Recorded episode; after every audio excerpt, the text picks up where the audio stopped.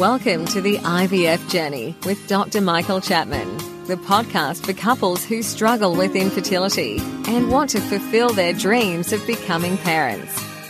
To access previous episodes packed with ideas, solutions, and tips that actually work, head over to Dr. Chapman's IVF podcast on iTunes. You can also ask questions by contacting Dr. Chapman's rooms on 1800 111 483 or by emailing him michael.chapman at ivf.com.au.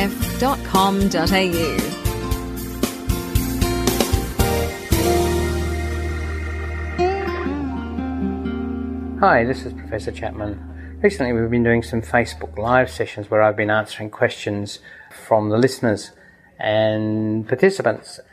What you're about to hear now is some audio of those segments and I hope they'll be useful for you. Question from Mimi. I'm currently testing my urinary progesterone levels using an at home device because I have a short luteal phase of nine to 10 days. My progesterone levels are normal. Do you believe that short luteal phases prevent pregnancy? Would you prescribe progesterone support because of the short length of the luteal phase, even though the urinary levels are normal? Thanks so much for any advice you have. The urinary progesterone tests are okay, but don't tell the whole story. I'd be more interested in tracking a cycle with ultrasound, doing blood tests to establish ovulation, and then uh, looking at the luteal phase, perhaps with, a, with progesterone levels in the blood, which are more reflective of, of what's going on in the uterus. And maybe even doing a curette, taking a sample of the lining of the womb when we expect you to be at the time of implantation, which should be five or six days after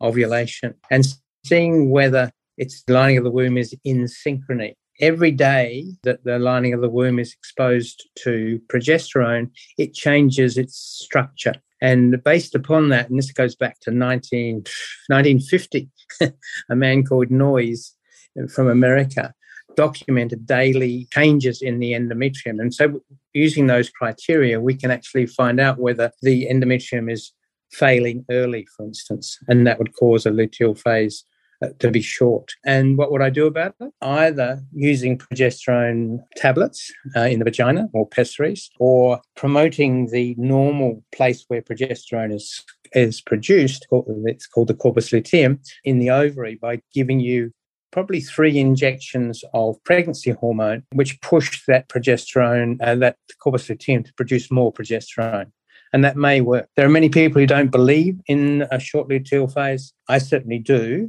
uh, in it's still very uncommon to be, have it repeatedly happening. I did some work 20 years ago now where we showed in normal women there's a poor level of progesterone in about one in 12 menstrual cycles. So, you know, basically all women have, from time to time, have a, a poor luteal phase. But there is a small group of women who it's a consistent problem. Prof, we have a question from Kirby, and she says, do you have any recommendations for IVF clinics in Perth, WA at all?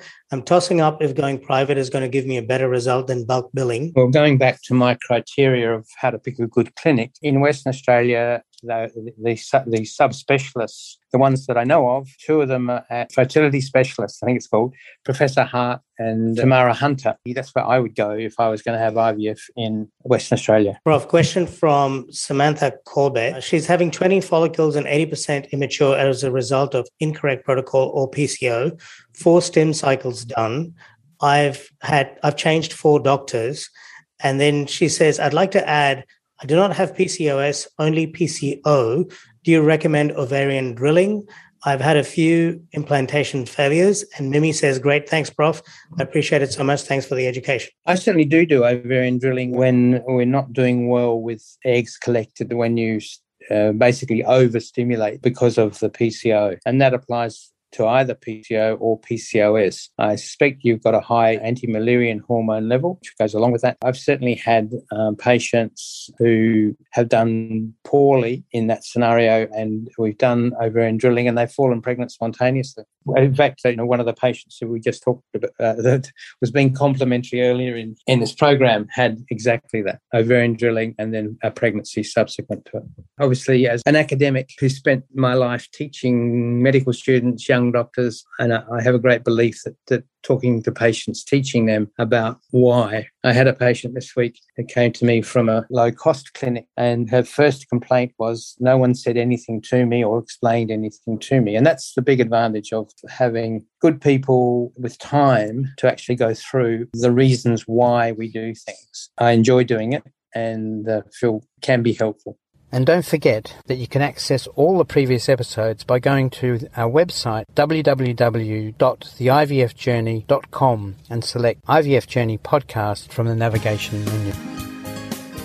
Thank you for listening to the IVF Journey with Dr. Michael Chapman, the podcast which helps couples negotiate their way through the IVF journey, all the way to parenthood.